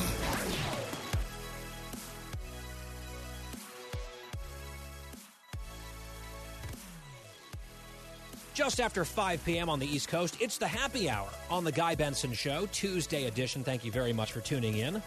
GuyBensonShow.com is our website, our online home. Lots of content there. You can also catch our podcast for free on demand every day, no charge at all. GuyBensonShow.com, FoxNewsPodcast.com, or wherever you get your podcasts. Please follow us on social media, if you are so inclined, at Guy Benson Show. Twitter and Instagram, it's the same handle. My personal handle on those two platforms is at Guy P. Benson. This hour is sponsored by the Finnish Long Drink, the most popular alcoholic beverage in Finland, taking America by storm, growing in popularity by the day. We're big fans here. Thelongdrink.com to find out where they're sold near you as they expand. Always drink responsibly, 21 plus only, thelongdrink.com. Catch me tonight on Special Report. I'm on the panel. It's Brett Baer with the night off, Mike Emanuel in the seat this evening, looking forward to having all sorts of analysis and conversations about the news of the day. With us now is Howie Kurtz, host of Media Buzz on Fox News Channel. That's every Sunday morning, 11 a.m. Eastern. He's got his podcast, Media Buzz Meter, at foxnewspodcast.com. You can follow him, as I do, on Twitter, at Howard Kurtz. And Howie, it is great to have you here, as always. Great to be back, Guy. Let's talk about the Biden papers controversy. I saw a graphic on one of our competitors. I think it was CNN earlier. It's been cropping up throughout the day about how, according to sources inside the White House, President Biden is personally frustrated by the way this saga is playing out. And I'm not really sure how much of a scoop that is. It sounds like damage control, like the president is some sort of innocent bystander watching all of these things happen to him, causing frustration. Just the passivity of that framing to me, I don't know, it doesn't really strike me as a news story. That strikes me as kind of silly spin. Well, you know, Biden has no one to blame but himself for several reasons. One is he allowed the documents mess to happen in the first place. Secondly, they've handled it as badly as they could possibly handle it. I mean, dribs and drabs and sitting on it since early November. And then finally, he's left this vacuum because since Peter Doocy of our network asked him the question, and Biden kind of unsteadily read a statement about what documents have been found and not found as opposed to kind of looking into the camera. 5 days have gone by, complete radio silence. Today he just sat there with the Dutch Prime Minister as reporters were shouting questions. I mean, there's nothing stopping him from defending himself. I would couple that with an apology for the sloppiness, at the very least, about these VP documents. And instead, it looks almost like, I mean, he's going about his duties as president, but he doesn't want to talk to the press because he doesn't want to answer these questions. Right. He's just so frustrated, Howie. That's what they want us to know. Like someone else did this to him. And isn't that frustrating? I just don't think that flies, given who ultimately is responsible for the handling of that material. And it's not like it showed up in some of his underlings' homes. It wasn't his chief of staff who had these documents stuffed into a drawer in some garage somewhere. It's his house, various rooms in his house, a closet in his office. It comes down to him. So the frustration, if it exists, should be directed inward, not just sort of vaguely outward to the people, I guess, by implication, who are victimizing him in his mind. And on a related note, Howie, the coverage of this scandal, it's taken a bit of a turn in recent days when the whole Trump angle was getting less and less tenable. But you're still seeing a lot of it cropping up, and especially in the early days after that first batch of documents was found, including top secret information. It seemed like the memo went out to almost everyone in the news media that the appropriate and important way to cover Biden's apparent malfeasance was to put together bullet points in two different columns explaining the difference between what Biden did and what Trump did when it comes to classified information, and make sure everyone understood how much worse Trump was. And whether you agree with that analysis or not, I think Trump was worse than Biden on this general area in this realm, although Biden's gotten worse and worse as the days have passed. I think they're both less culpable than Hillary Clinton by a country mile for various reasons that I've explained. But I just feel like there's such thing as context, and then there's rapid response, almost like Oppo research damage control. And it just seems like a lot of the news media and journalists went racing into damage control mode on behalf of Biden. That was the initial response by most of the mainstream media. Nothing to see here. This is just a little sloppiness. Didn't really amount to anything. Trump is so much worse. Can't lose sight of the fact that Trump is so much worse, and he never gave up the documents and all of that. But then there started to be a shift, and now the press is angry. I mean, if you watched, I played a lot of this sound on Media Buzz, and see CBS's Ed O'Keefe and NBC's Kristen Welker and Fox's Peter Doocy hammering Karine Jean-Pierre, who was sent out there with nothing to say, just ongoing investigation, can't comment, blah, blah, blah. They're really pissed off, and the reason is they think they've been hosed. They think they've been had. They don't understand why this wasn't revealed 2 months ago, a few days before the midterms. They're getting stonewalled on basic questions, and I think that's the source of Biden's frustration. He is generally accustomed to gentle treatment by the media, and here I think I don't think this is just going to be a 2 or 3 day story. I mean, of course, he's turning it into a 10-day story because he's not addressing it, but I do think there's some genuine anger and outrage in the media that that for the first time in the Biden presidency, they are really ticked off. Well, I think because, at least in some cases, they're mad that they feel like chumps, and they feel like they've been exposed as hacks because they went straight to their battle stations, as we said, and coughed up and regurgitated all of these talking points about how much worse Trump was. They, I think, wrongly assumed that the Biden people had a handle on this, had put a lid on it. Everything that was going to come out finally had come out because they had months to prepare.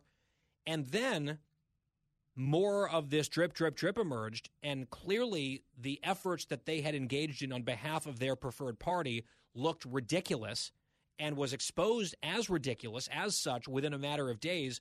I think that's part of the reason they were so ticked off. Like it was a betrayal. Like, hey, you're making us look bad. We're trying to help you. And now we're going to sort of clap back and get more serious. And it has been a little bit more in terms of the tone in that room, a little bit closer to what Republican press secretaries get accustomed to on a daily basis. That's at least my general sense of it. That's a great word, chumps. You don't hear that word that much anymore. And I think it's true. I think it's true. And we actually did a count. Karine Jean-Pierre, who's sort of the sacrificial lamb here, and I think she's handled it poorly, but they haven't given her anything to work with whatsoever. They ought to have sent out one of the lawyers to actually answer some questions. That's what Bill Clinton did during his scandals and to keep it away from the regular press briefings. But in any event, Karine Jean-Pierre 13 times, this is on at the Thursday briefing, said ongoing process, meaning Justice Department's investigating, so we can't comment. By the way, that's bull. Anybody, the president of the United States can go out there. He can defend himself. He should apologize for mishandling it. I think that would be a good idea for Biden politically. Secondly, 18 times she said, I would refer you to the White House counsel's office or I would refer you to DOJ, neither of which are commenting, so it's basically just a dodge. Yep, and then she also said that the search for additional documents had been completed, and then over the weekend, more documents had emerged, and at least they announced that they had found even more. So I think generally she might be a very lovely person. I think she is not good at this job in general. I think she has been particularly bad in her performance relating to this controversy, but also they're giving her nothing to work with. So it's like bad on top of bad with just a bag of emptiness to deal with. So it's not a great look. I know she was getting shelled today again and just was hiding behind these referrals to other people. We're not going to comment. And I guess maybe they feel like they can no-comment this thing until it's gone. I'm just not sure if that's going to work out for them because of what we were just talking about, some of the blood in the water, some of the frustration, the anger among certain journalists who feel like they were had in all of this. I want to shift to something that we played yesterday here on the show, Howie. It was a soundbite, part of an exchange on Sunday on Meet the Press between Senator Ron Johnson of Wisconsin and the anchor, the moderator, they call him, of Meet the Press, Chuck Todd. And I've heard a number of Republicans saying through the years that Chuck Todd is not really worth engaging with. You've got to pick and choose who you're going to show up with on their show, what platforms you're willing to legitimize. Obviously, Meet the Press has a very long and serious reputation. I don't have quite the hostility toward Chuck Todd that some other people do, but in the back and forth with Ron Johnson, It kind of got personal the other day, and it was talking about Hunter Biden and Joe Biden and various investigations. Here's just part of what it sounded like in cut 27. I'm concerned about getting the truth. I don't target individuals. I target the truth. You're targeting Hunter Biden multiple times on this show, Senator. You're targeting an individual. Chuck, you know, part of the problem, and this is pretty obvious to anybody watching this, is you don't invite me on to interview me. You invite me on to argue with me.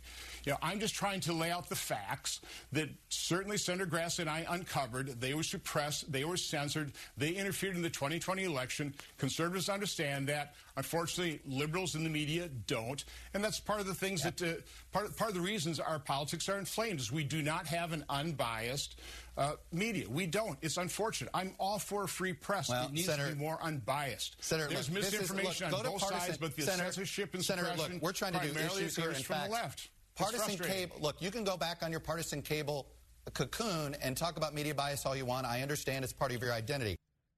All right, Howie. So in his first response there that you heard to Senator Johnson in that clip, Todd is just laughing at what Johnson is saying. And then Senator Johnson says, you don't invite me on this show to interview me. You invite me on to argue with me. It's sort of hard to disagree based on that back and forth. And then at the very end, Todd wants to get the last word in, and he says, well, you can go back on your partisan cable cocoon. I think he's talking about Fox there. And then sort of snidely snarks that complaining about media bias is, quote, part of your identity, as opposed to grappling with the reality of media bias, Howie. I just wonder, listening to that, was that a professional performance by Chuck Todd?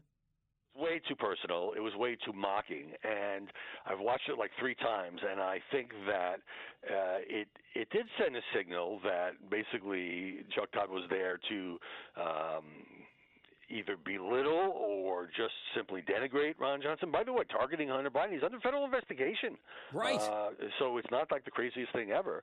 And secondly, the comeback about, well, go back to your partisan media cocoon, he just seemed condescending and unfair and not really willing to listen. There's a lot of talking over Senator Johnson, and I just don't think it was a good performance on any level.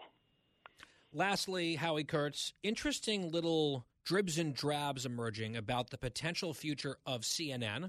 Obviously, that's a network that has gone through a lot of upheaval. They've had a lot of trouble in terms of their ratings after President Trump left office. They were a resistance network. That was, speaking of identity, that was their identity, really, for 4 years plus. Then the bogeyman, the punching bag, isn't president anymore, and a lot of their ratings collapsed because I think some folks would go back to the real article, MSNBC, if they want left-wing cable. CNN was sort of in this identity crisis. Now they have new management. A lot of people have been let go. There are rumors that more people might not be coming back to CNN. They're shaking up the lineup. And then this report from Semaphore that the new leader at CNN, Chris Licht, is looking at for prime time to try to really do something in prime time because their numbers are especially atrocious during what should be some major boku hours in terms of viewership. They might bring in someone with a comedy background, a political comedy background, to do a nightly show. Some of the names, at least, that were quoted or floated in that piece were Bill Maher, Jon Stewart, Trevor Noah, who's no longer at The Daily Show. Of course, Jon Stewart isn't either. He's got his podcast going on. Bill Maher has his perch over at HBO. That's once a week. I'm not sure if Bill Maher would want the gig. It could be interesting. I'm not sure he wants the grind of an hour every single day. Some of these other guys, I mean, if they're looking to pivot back to news and being down the middle and in sort of the center of the political universe, which is what they're saying they want, I'm not sure that's Trevor Noah or Jon Stewart. I just wonder what you think. Is this a trial balloon? Does this align with what they've stated publicly? I just found it interesting. Well, I'm not surprised that Chris Licht, who came to CNN from the Stephen Colbert Show, which he took to number one, thinks comedy might be the answer because he's made such an emphasis on being down the middle. He can't put anybody on at 9 p.m. who's going to be, you know, a raving liberal or even a raving conservative. So I could see a bit of counter-programming. It makes sense. What doesn't make sense is most of these people are not available. He's not going to get Bill Maher, and Jon Stewart is under contract to Apple TV. So I don't see the point of floating it. unless you're trying to kind of put pressure on people. I'm sure they've also looked at Greg Gutfeld's ratings and think, well, okay, comedy with a large, political component could maybe work. They're throwing things against the wall because the ratings are so bad. I would check it out if they put on somebody who's really funny. But again, Trevor Noah's ratings were atrocious at The Daily Show. 300,000 to 400,000. So I don't think he's going to be the savior. And is it the same type of quote-unquote political comedy that is basically prevalent everywhere except Gutfeld, up and down the dial, where it's just Democratic operative left-wing commentary with a few punchlines and, a laughter sign? That's the obvious risk, and CNN needs to figure out exactly where they're going. Is this identity crisis ongoing? It seems like it might be. We've got to leave it there. Howie Kurtz, host of Media Buzz on Fox News Channel. Howie, always appreciate it. Look forward to it. Thanks, Guy. It's the Guy Benson Show Happy Hour. We'll be right back after this. Fresh conservative talk. Guy Benson Show. Happy hour and a very happy day if you're a Dallas Cowboys fan, as the first weekend of the NFL playoffs is now complete, with the Cowboys going down to Tampa and, as expected, certainly in my mind, taking care of the Buccaneers, and it really wasn't close. There were some garbage time points put up on the board by the Buccaneers, but the game was over pretty early, despite all those missed extra points by the kicker. I don't think I've ever seen that before. He missed 4 of them. That's crazy. But the Cowboys cruised to victory over the Bucs, and Tom Brady looked awfully human in that game. I don't necessarily want to say totally over the hill, but the Tom Brady magic was not forthcoming. And look, he's getting older and older. The guy's proven everything he would ever need to in the earlier parts of his career, including in Tampa. But you have to wonder, is he maybe finally reaching the end of the road here? I know he led the team to the playoffs, but with a sub-500 record, in the playoffs it just was not an inspiring performance at all. And I guess people are asking, number one, was it worth coming back and ticking off his wife and maybe triggering the divorce and all of that to have this kind of season? And then what might be next for him? Dan, would you bet he comes back? I think he's probably still too addicted to walk away. Yeah, I think he's definitely coming back. To the Tampa Bay Buccaneers, I don't know. There are some landing spots people are talking about. San Francisco 49ers, his hometown team, would be one high on the list for him to go to if he does. Good O-line that can block for him so he doesn't get too hurt as a 46-year-old man. And then imagine him going back to New England, playing with Bill Belichick, and ending his career. People are saying that could happen, and it would be such a Brady thing to do, to end his career back in the Patriots uniform. Yeah, kind of a last hurrah with the franchise that really made him a household name and the greatest of all time. Maybe we'll see. He'll probably reevaluate. It's just not what he wanted for the end of this season. The Cowboys move on, and the divisional playoffs are on tap for next weekend. Go Giants. Beat the Eagles. We'll be right back on the Guy Benson Show Happy Hour.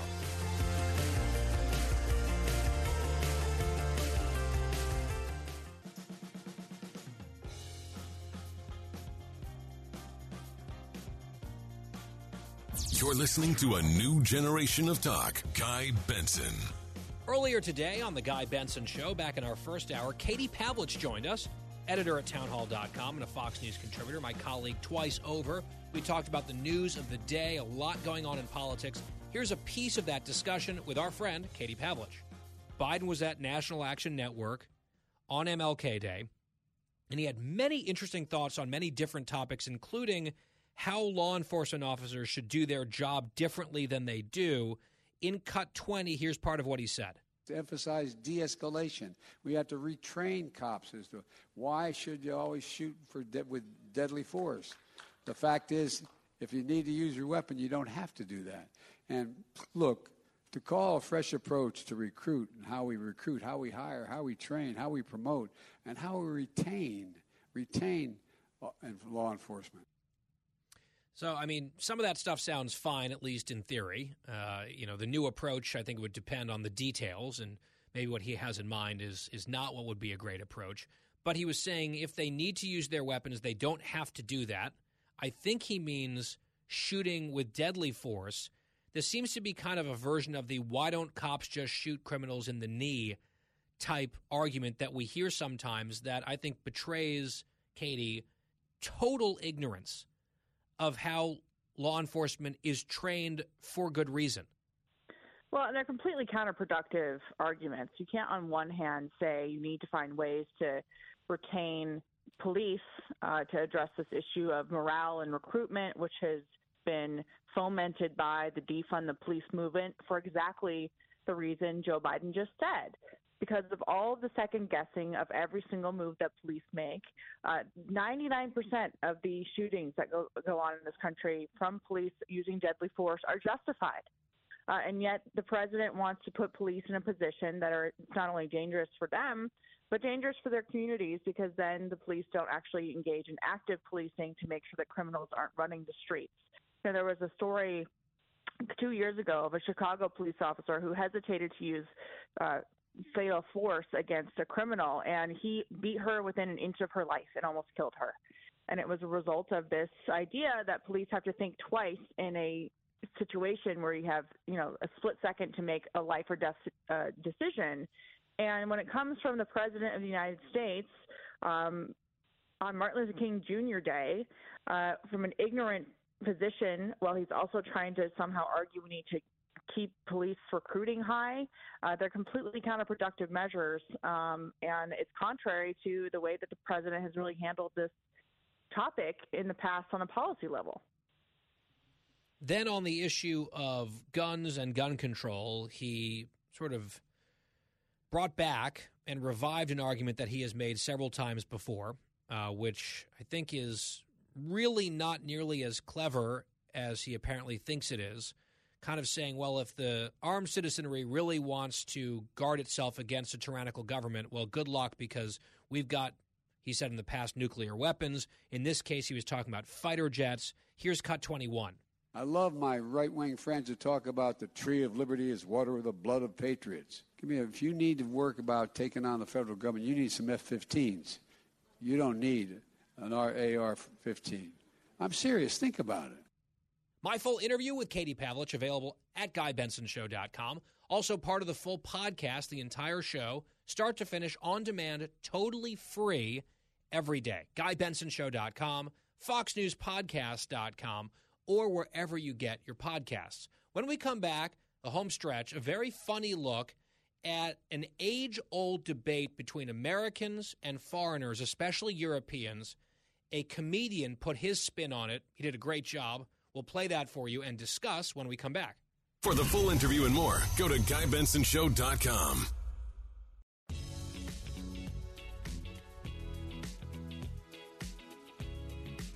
Home stretch on this Tuesday on The Guy Benson Show. Tune in tonight. I'm on special report on the panel. Mike Emanuel in for Brett Baer. Be on set here at the D.C. Bureau around 6:45 Eastern Time, Fox News Channel. Up to New York tomorrow and Thursday for some TV. Very busy schedule while I'm up there. We'll tell you about that on this program tomorrow. In the meantime, we'll remind you that our website is GuyBensonShow.com. Podcast free every day on demand. So whenever I travel internationally, which I try to do maybe once a year, sometimes more, I enjoy some repartee, some banter with folks who live abroad about some of the weird idiosyncrasies that we as Americans engage in. And, of course, there's different vernacular and terms that people use, even in the English-speaking world, that differ from country to country, region to region. So there'll be some good-natured ribbing back and forth on that. Then there are other issues such as the metric system versus what we do here. And then Fahrenheit versus Celsius when it comes to temperatures. I have never understood the Celsius scale. And that's not because I've never lived abroad. In fact, I grew up as a young kid abroad where Celsius was a thing. I was in Hong Kong, which at the time was a British colony. I remember vaguely we used Celsius. It's just something that I never really internalized. And then moving back to the U.S., you just get right into Fahrenheit. And I know that sometimes the Brits or anyone else, especially in Europe, they like to make fun of us. They're like, oh, the whole rest of the world uses Celsius, and then these weirdos use Fahrenheit.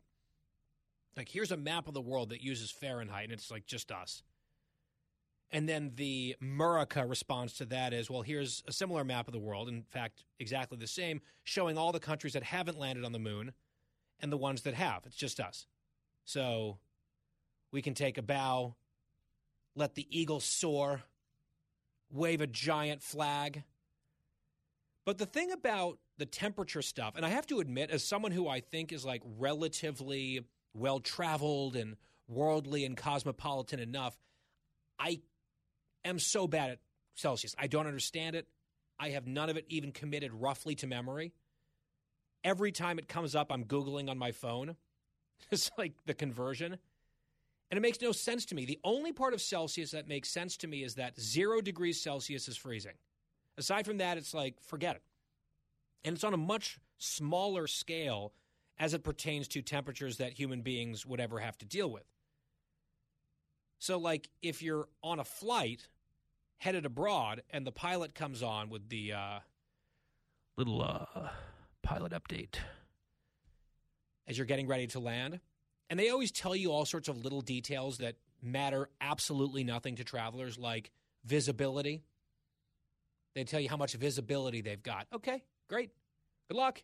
You've got the only window looking straight ahead, so you do what you need to do. You've got a lot of computers up there and radar or whatever. I'm glad that you've got visibility. They've got the wind speed that they tell you about.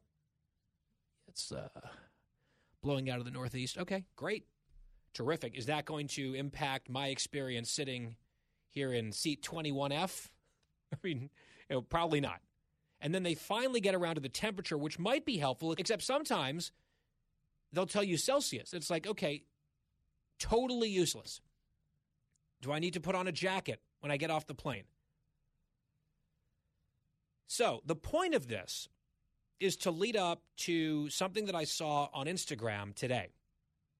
I think the Instagram algorithms have got me pretty figured out at this point, at least for the type of content I'm looking for when it comes to Instagram videos. I get served a ton of dog videos that are just delightful. There was one of a husky singing today. Made me smile. Then I will get lots of aviation-related stuff, especially luxury first-class cabins on some of these exotic airlines. I get a lot of that. I get some food preparation stuff. I get some attractive gentlemen. Like, oh, look at his workout regimen or whatever. This is what comes up. It's like, okay. And another one is comedy. I guess I liked a few stand-up comedy bits that I had seen or people had sent me, and then it's just like flooding into my feed. So I discover some funny people through Instagram that just get like shoved at me by the machine. And when I like them enough and they show up enough and I enjoy their shtick, then I follow them, thus doubling down on the algorithm. So I haven't followed this guy yet, but I saw his little bit about Celsius versus Fahrenheit today. His name is Simon Fraser. He's from London. He's in his mid-20s, but he moved to the U.S. I believe he moved to Ohio in 2021. And he goes on this whole shtick about how Fahrenheit is so much more intuitively better than Celsius. And it's nice to get a Brit saying these things because he's making the points that I guess I sort of understood in my bones as an American, but he's making them rather cleverly. And now I've got this that I can throw back at my friends whenever they question America on Fahrenheit, because it just makes a lot more sense. It makes so much more sense, especially after you've listened to comedian Simon Fraser lay it all out. Cut 28. Love America, man. Love everything about America. Fahrenheit, oh my God. Dude, Fahrenheit. Fahrenheit, like, you tell me it's 70 degrees Fahrenheit, I am like, great, it is 70% hot. You tell me it's 50 degrees Fahrenheit, 50% hot. 100 degrees Fahrenheit, 100% hot. If it's any hotter than that, it's too hot.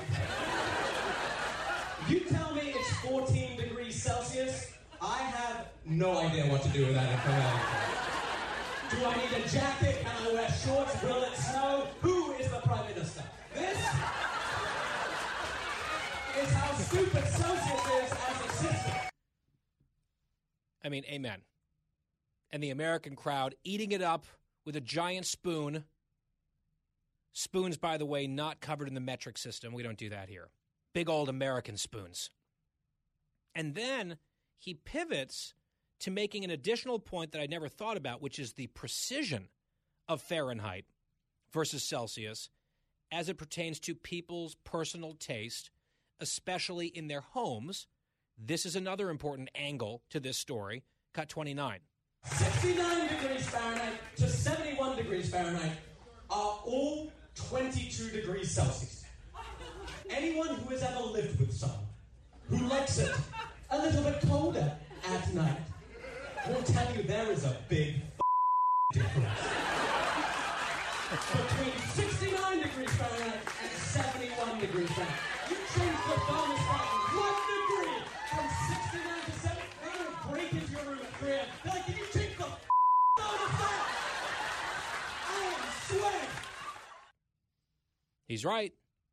Some people like to sleep at a very specific temperature, and in Celsius, as he's saying, multiple degrees Fahrenheit equal 1 degree Celsius. Much less precise, much less easy to, I say, come to a position of mutual understanding if you're sleeping under the same roof. By the way, it's not even like you can just say, okay, Fahrenheit to Celsius is you just subtract a certain number of degrees or add a certain number of degrees. It's much more complicated than that. It's like you multiply it by 2 and then subtract 7 or something crazy like that. Don't quote me on that. I'm making that up. But it's something fairly complex. Wyatt, fact-check me on that, how you actually do the calculation, which is just far too much math for me to do. Thankfully, we have the Google machine. Do you have an answer? No, he's tapping away at his computer. So we'll get you that in just a moment. But I've never heard it, even though it's done quite humorously there, and I think that's a very good bit from Simon Fraser, this comedian I'd never heard of until today. He's also exactly right. I'm almost a little bit jealous that I never thought of this. Why the Fahrenheit system makes so much sense. The whole percentage thing. If it's 0 degrees, it's 0% hot. If it's 100 degrees, it's 100% hot. If it's greater than 100, it's way too hot. If it's below 0, it's way too cold. And then the scale of 1 degree to 99 degrees, you can sort of easily make judgments about what kind of clothing you would need to wear in preparation for that based on a very easy, quick mnemonic in your head. All right, Wyatt has an answer, it seems. So does this sound about right? Multiply by 1.8 and add 32? I mean, could be. Sounds right enough and ridiculous. I'm not going to do that, especially with a little computer in my pocket. I'll just Google it. That's not an easy conversion. I'm not saying that America should turn into a giant imperialist power and try to take over the world. That is not something that I advocate. But if we were to do so, I think the imposition of Fahrenheit by brute force would be a righteous use of our power. I have to send this clip to some friends now. Christine, did you enjoy this? Was this an enjoyable soundbite or was this a waste of time? Oh, I loved every second of that soundbite. I really enjoyed your pilot imitation. Didn't know you had that in your back pocket. Thank you. Yeah, they do that sort of like deep but vocal fry thing. You can't quite hear them properly. They're always a little bit nonchalant about everything. Too school for cool. They're a pilot after all. But yeah, they give you all that info. If I ever did stand-up comedy, I would probably do a bit about all the useless, miscellaneous surroundings, atmospheric information they give you before landing that has no bearing whatsoever on your day, your life, anything like that. That is very funny. I mean, I was always listening. Every time I go on a plane, I have to talk to the pilot, and usually I ask them to say hello to me. So that's what I'm usually waiting for when they give their, announcements. What is this? You get on the plane and you try to talk to the pilots? Have there been any security incidents? Have you been dragged off the plane? Like there's a deranged person trying to get into the cockpit. No, I have a whole system to get on the plane. Like my right hand has to touch the plane for a few seconds. Then I turn left and go straight into the cockpit. Every time. You could ask Bobby about this. What? I have a very, you have to touch the airplane, like the exterior of the airplane, for a certain period of time before you... My right hand has to touch it. And I have to wear a certain necklace when I go... What? It's just... What? Yeah, I wear a certain cross. Like, it's the same cross that I've had since I was little, but it has to be that one cross. Or I guess we've never flown together. Or else it's a bad outcome on the flight, which... Yeah. It doesn't happen, Christine. I mean, flights are extremely safe. And then you go up to the cockpit, welcome or unwelcome, and you, insist talk that they give you a shout-out on the PA system? Yeah, well, usually, like, I'll talk to them. Sometimes they'll let me sit in the seat. You know how they let the kids do? They let the adults do it, too. I'll talk to them a little bit. I always joke around. I'm like, are you guys sure you're up? You're okay? Like, do you need a cup of coffee before I go sit down? You're like, just like, don't do anything that's going to cause any problems. We kind of joke sometimes. And then I turn around and Bobby usually, I would not feel more comfortable or more safe on a flight knowing that Christine had just been in a pilot's seat. God knows what kind of button she was pushing by accident. She's probably doing a sobriety check on the pilots when, in fact, they should be doing one on her. This is brand new information. I can barely even compute this. This is more of a revelation even than the Celsius to Fahrenheit calculation that we were just talking about. We might have to re-explore this in greater depth soon. That is a bunch of new information that just has me at a loss. And it's just as well because we're out of time anyway. So... let's take just a short 21-hour break. Back here tomorrow, same time, same place on The Guy Benson Show. See you tonight on Special Report. On the panel, it is The Guy Benson Show.